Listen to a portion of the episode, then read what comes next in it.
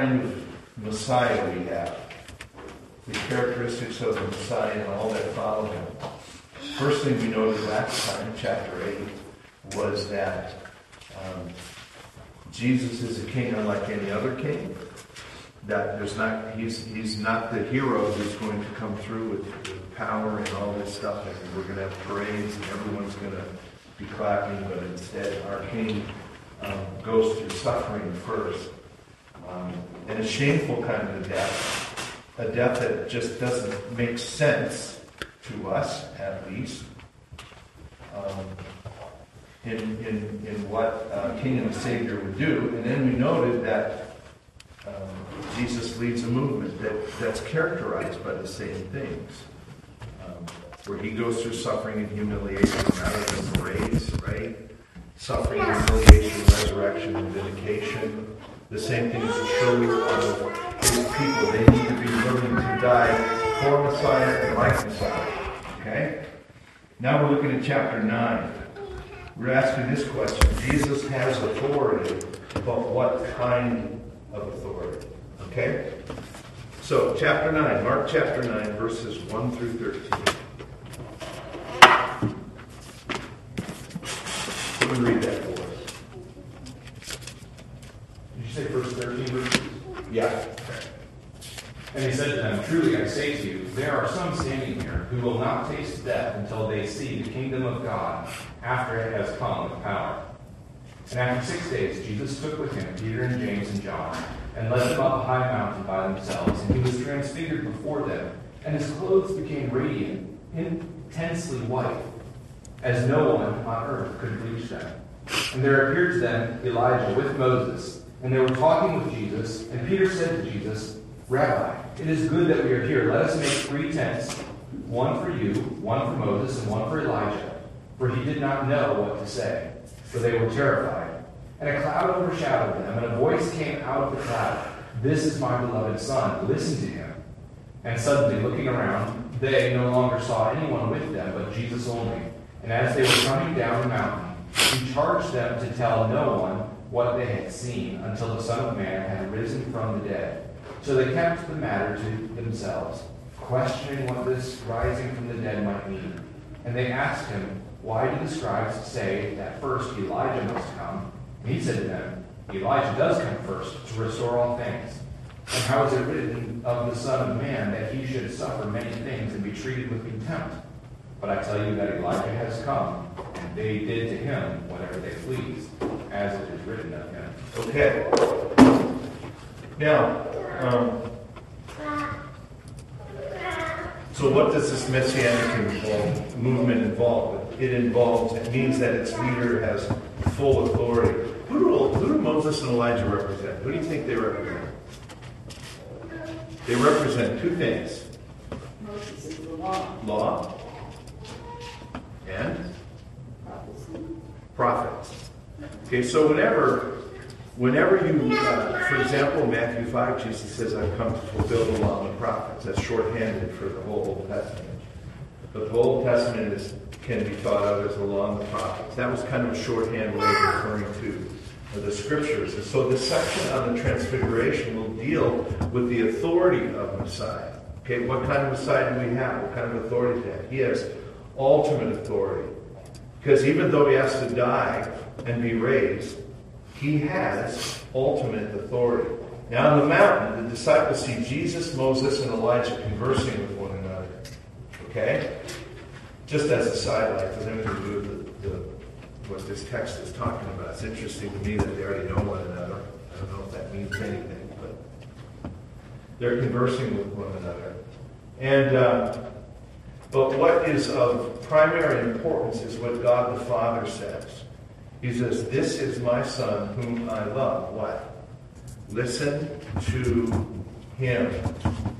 As important as the law is, Moses, as important as the prophets are, Elijah, Jesus is the one to whom we have to pay particular attention. Right? He's the one who commands and gives us an authoritative word from God. He is the one that we need to listen to. Now, that doesn't mean we ignore the Old Testament. Okay? The Old Testament is still God's Word. But what I'm suggesting to you is that um, now we listen to Jesus first. Listen to him. He's the first one we listen to. Um, and in my view, okay, we have to understand the Old Testament through him. I, I don't know if you've picked up on it yet, but as I'm preaching to you from First and Second Chronicles, um, that's what I'm trying to do. I'm trying to look at it through Jesus. You can't do the Old Testament unless you do Jesus first. Listen to him. Here's the law, here's the prophets.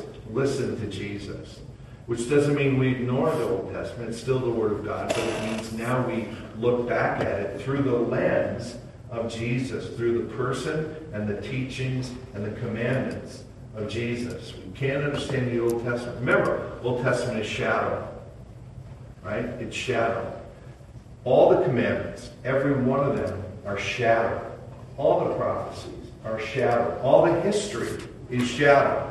When we come to Jesus, we come to the full light. We look back and now we can see what that's all about. So listen to him. Jesus supersedes and fulfills the law and the prophets. Okay? Now, um, you know, they ask about Elijah's prophesied return. I mean, he's just appeared. Why not stick around? Why isn't Elijah sticking around and fulfilling the prophecy? What does Jesus say? What does Jesus say? He says, well, Elijah's already come. Who could he be referring to? It's not, it's not real clear here, but it is, remember, um, it is at, at the uh, at the beginning of Mark when we see this Elijah-like character coming on the scene. So who's he referring to? Baptist. Yeah, yeah, John the Baptist. He's the fulfillment of the prophecy of Elijah.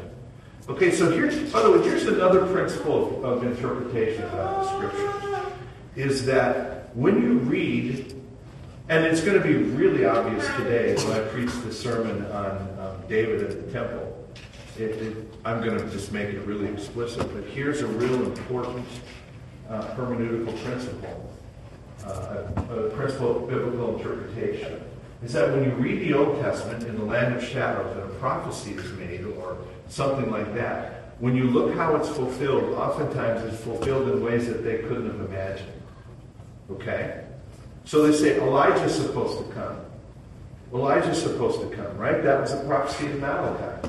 That Elijah was supposed to come and do certain things. And Jesus is essentially saying, John the Baptist is the one who fulfills that. Now, would they have seen that from the Old Testament vantage point? No. But from this vantage point, we see, aha, that's how God fulfilled that promise, or that prophecy, or that law, if you will. And so, I have to know Jesus and his revelation thoroughly so I can rightly understand the Old Testament. But the point of this section is simply this Jesus says, This is my son whom I love. Listen to him. That's the, that's the focal point of the transfiguration. All right? Listen to him. Okay, questions on that? Hope I didn't dump the truck on you there. Yes. Two questions then. So, uh, the law and the prophets with Christ, is it fair to say that you, you see that as not intention, though? Unless for some reason you're trying to take law and prophets apart from Christ, right? Say that again. So it's, it, it seems like as Christ stands as the fulfillment of the law, right, and Yeah. he stands in this passage in dialogue with the law and the prophets in, in some sense. Um, the, the view here is not Jesus as opposed to the law and prophets, but Jesus as the capstone of the law and prophets. I would, I, I, I would say, I would say um, more along the line of, of fulfillment. They were pointing in this direction. Okay? So they were pointing in this direction. So Jesus is the fulfillment. He fills it all up to what it should be. Okay? Second question. Yeah. If you, how do you restore all things? See. When I was going over my notes, I thought, and reading the text, I thought, I don't have I don't have the answer right now because I'm you know, I'm trying to fly over Mark and yeah, yeah. You know, I do know, remember the language that's used about that. He's going to restore, you know, children to their fathers and so forth. Yeah. And how, how did John the Baptist do that, or if he did that? Um, at this point, uh, I'm, I'm not ready to say. It's something I need to delve in deeper. Okay? Um, uh, as well as, I don't, you know, the very first verses of chapter 9. Some aren't going to taste death till they see the kingdom of God. I've always thought about that as they see the transfiguration. That's, that's how that happens. So, you know, because of these sorts of things, there's all kinds of different interpretations, and we all got to come to our own conclusions. So, I, I'm sorry, I don't exactly know how to answer that question. All right? I'll tell you what, you study out and come back with the answer next week and you're saying, oh no, I hope the baby's born on Saturday.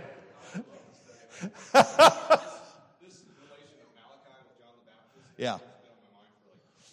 Yeah.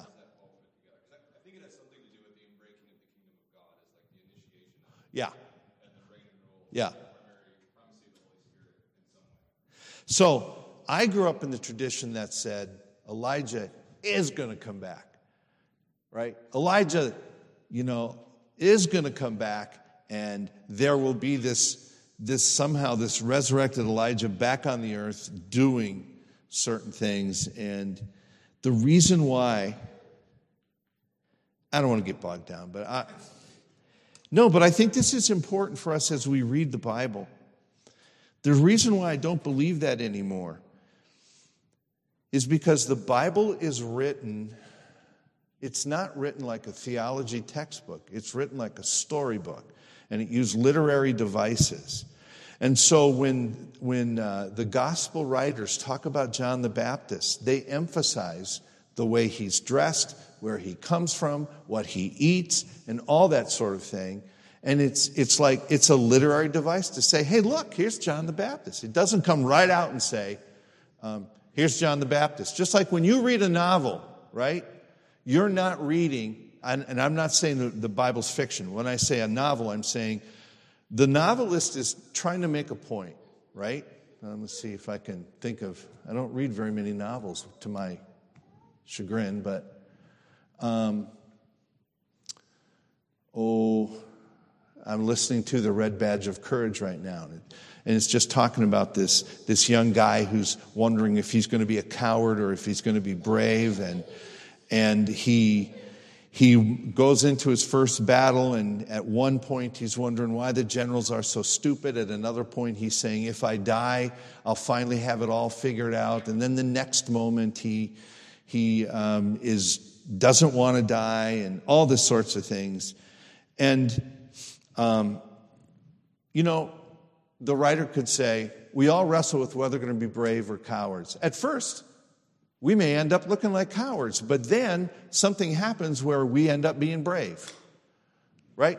He could put it in three sentences like that, but instead he writes a whole story that just should get inside the guy and all that. And, and it says that same thing, right? It says that same thing, only in a much better way. Well, the Bible's written like that, it's written like literature. So, you know, Mark could say, um, oh, by the way, uh, uh, John the Baptist is Elijah, there's a fulfillment, let's move on. But instead, it's written like literature. It's like, wow, look at this. That's John the Baptist. Am I making sense? When you go to a movie, you hate preaching movies, don't you? I'm sorry. Look at this as Elijah. Thank you. All right. So, um, you know, when you, when you go to a movie, it's making a point, but it does it story form. Well, the, the Bible's written like that. Some of it's right out straight, and some of it's literary, literary allusion. So, um, all that to say, I think, I think Elijah's fulfilled in John the Baptist. Okay? That probably got you thinking of more questions now, but that's okay. All right, let's look on. Jesus can perform miracles, but what does he really desire? Now, I'm going to prep you ahead of time. This is, to me, this is one of the hardest parts of Mark, this next story. So I'm going to give you the best shot I can on this, okay? And I hate doing this. I hate coming across like this is tentative, but someone once taught me a fog in the pulp or a, a mist in the pulpit is a fog in the pew, right? If you don't get it, it'll be worse for everybody else. But I'll give you the best shot I got. Okay? Chapter 9, verse 14. And when they came to the disciples, they saw a great crowd around them. Okay, they're coming back from the Mount of Transfiguration. And scribes arguing with them. And immediately all the crowd, when they saw him, were greatly amazed and ran up to him and greeted him. And he asked them, What are you arguing about with them? And someone from the crowd answered him, Teacher, I brought my son to you, for he has a spirit that makes him mute. And whenever it seizes him, it throws him down, and he foams and grinds his teeth and becomes rigid. So I asked your disciples to cast it out, and they were not able. And he answered, O faithless generation, how long am I to be with you? How long am I to bear with you? Bring him to me. And they brought the boy to him. And when the spirit saw him, immediately it convulsed the boy, and he fell on the ground and rolled about, foaming at the mouth. And Jesus asked his father, How long has this been happening to him? And he said, from childhood, and it has often cast him into fire and into water to destroy him. But if you can do anything, have compassion on us and help us. And Jesus said to him, If you can, all things are possible for one who believes. Immediately the father of the child cried out and said, I believe, help my unbelief. And when Jesus saw that a crowd came running together, he rebuked the unclean spirit, saying to it, you mute and, de- mute and deaf spirit, I command you, come out of him and never enter him again. after crying out and convulsing him terribly, it came out. And the boy was like a corpse that most of them said, He's dead. But Jesus took him by the hand and lifted him up, and he rose. And when he had entered the house, his disciples asked him privately, Why could we not cast it out? And he said to them, This kind cannot be driven out by anything but prayer. Um, yeah.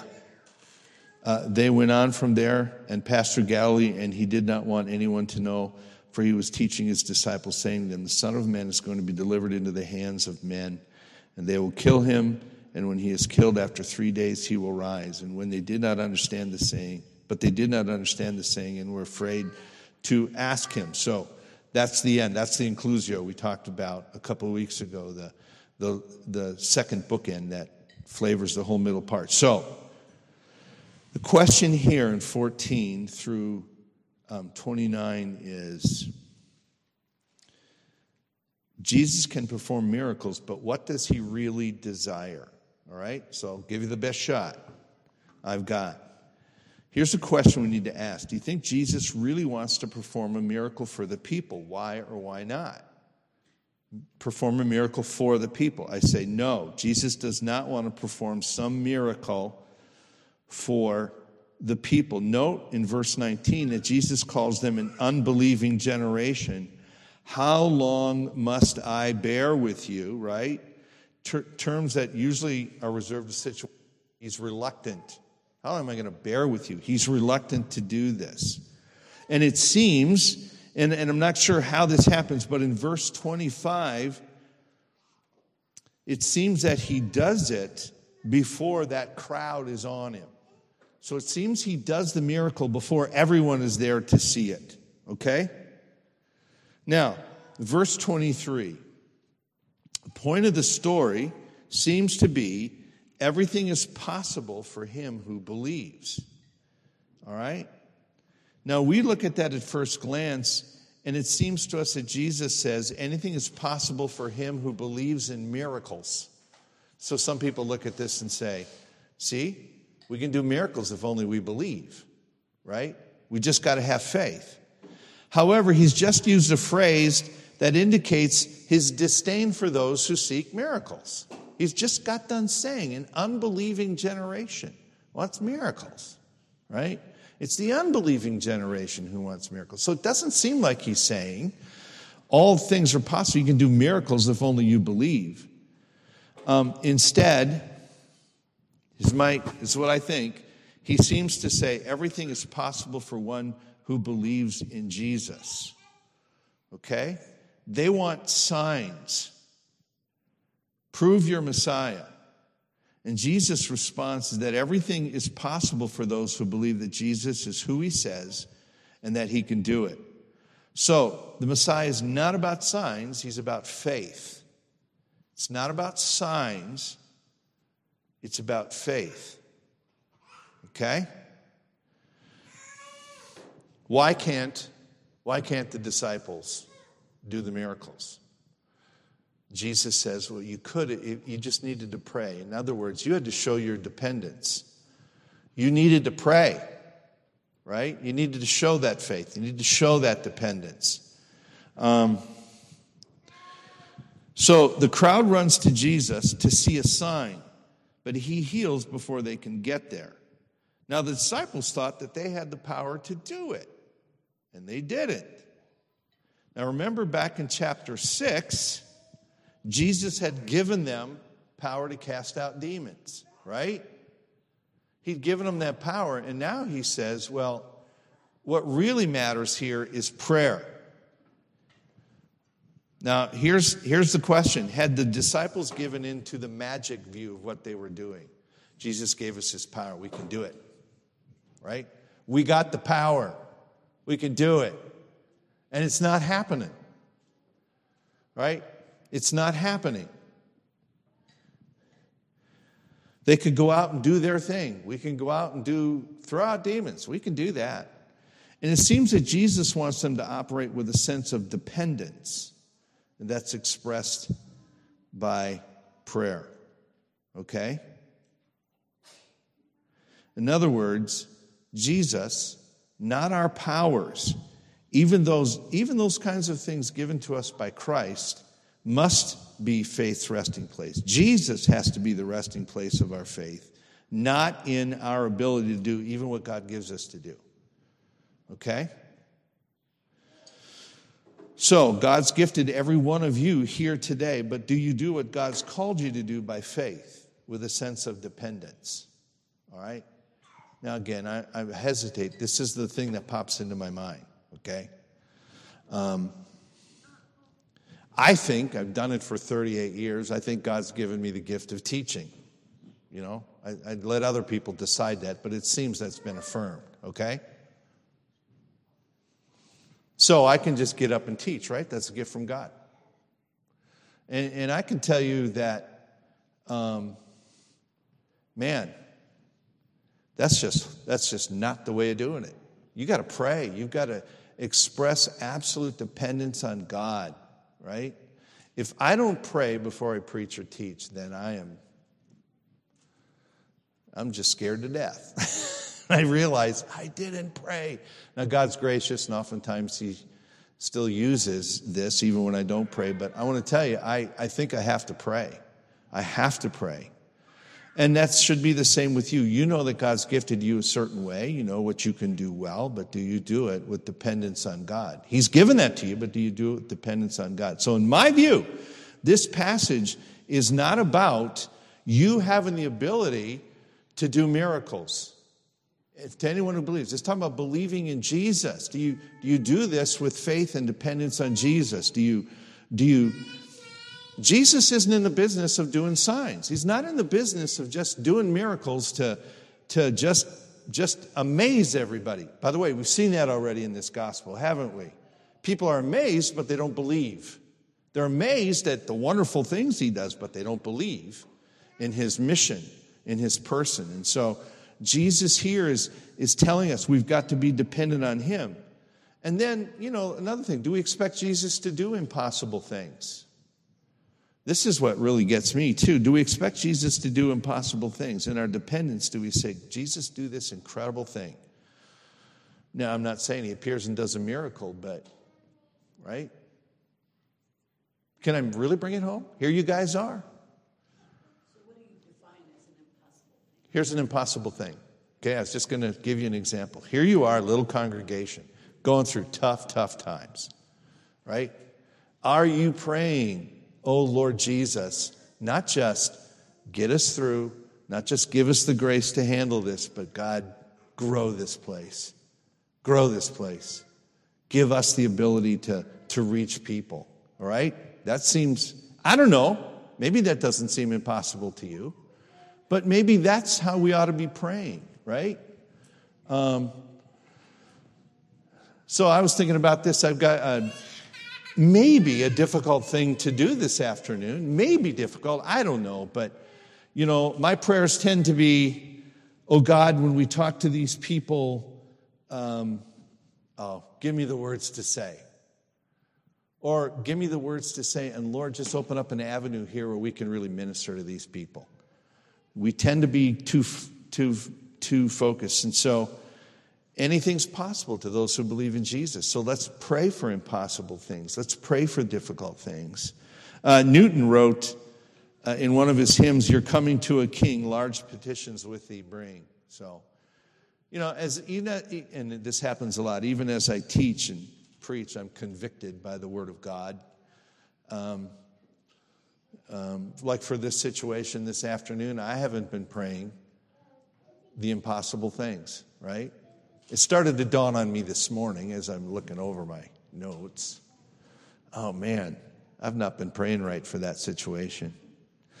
Um, and then he ends, okay, any questions on that? Or you can challenge me if you want. I'm, I'm open to a better interpretation of this passage.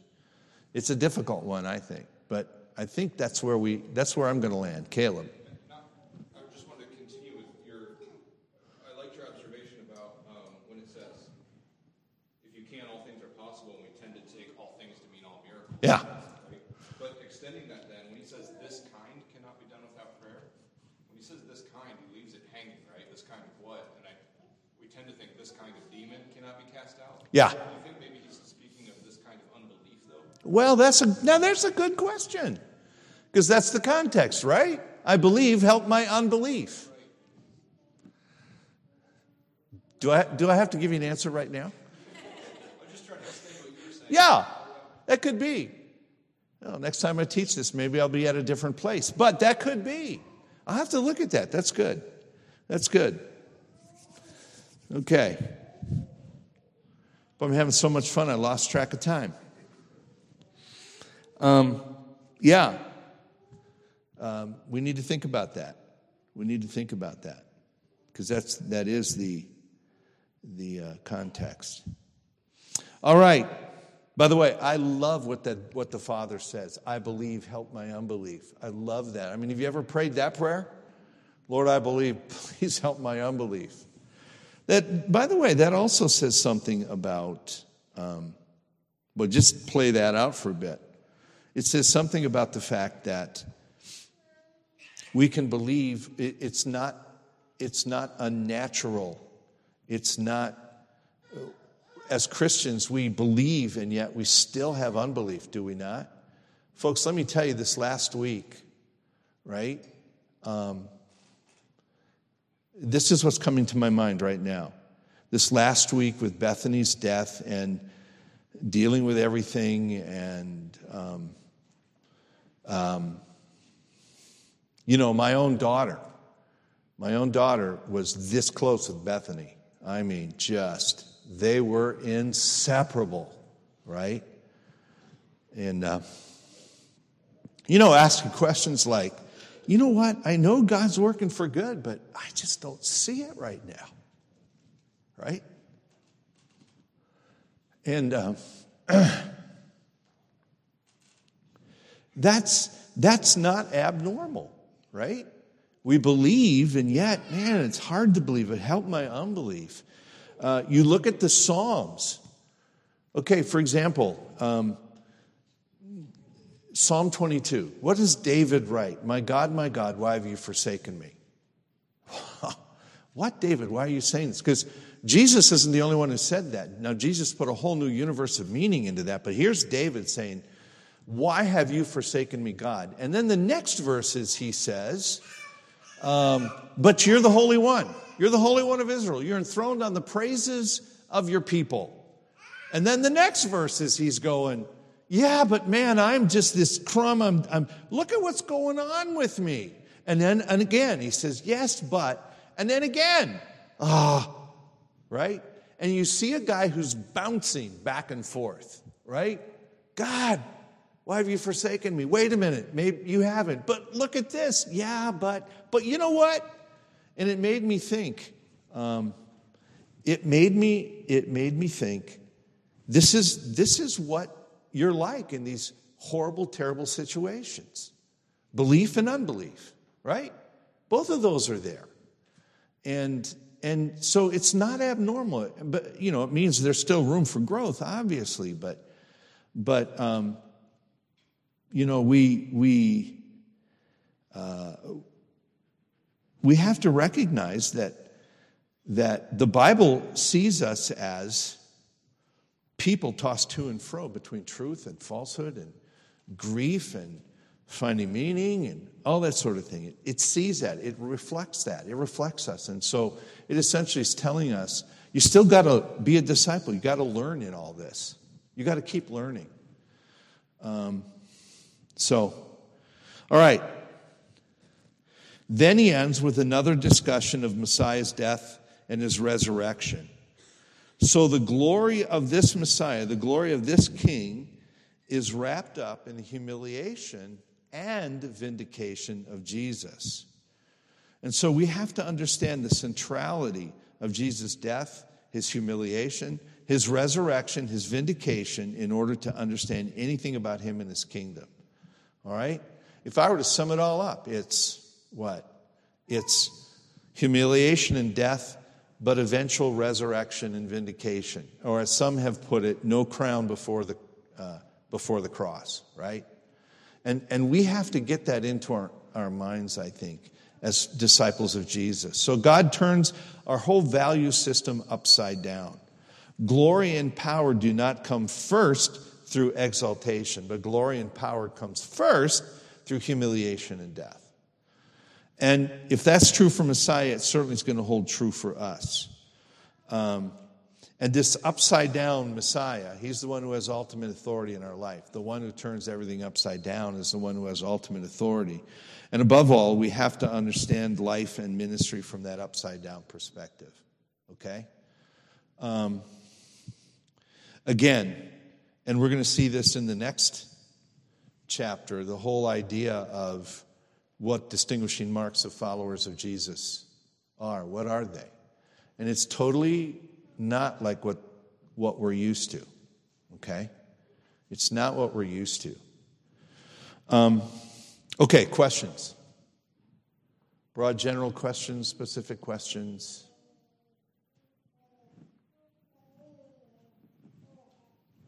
Okay. All right. Uh, one last challenge to you. Um, Jesus is a Lord who does things that um, that's totally opposite of what we're used to, what we how we think, and how the the world thinks. And I think our temptation too often is to try to domesticate Jesus, fit him in a box when he says these things. You know, by the way, path to glory is through glory and it's through humiliation. It's like we say, okay, but but do you really mean like what I'm going through now? you can't mean that. Yeah, he does. So, all right. Well, let's pray. Thank you, Father, for your word. Thank you for the Lord Jesus, our Lord, our Master, our King, who um, gives us a totally different perspective on the world and Him and how we're supposed to live. Um, help us to see Jesus as the wisdom from God who contradicts all that we're used to and help us as his disciples, as his followers, to live that upside down way as well. Thank you for your word. Help us now to walk in obedience to it because of what Jesus has done for us. Because in his humiliation, um, he saved us. In his glory, he's going to rescue us eventually. So we pray that we would look to Jesus as our Savior and seek to live like him because we love him. We thank you in Jesus' name. Amen.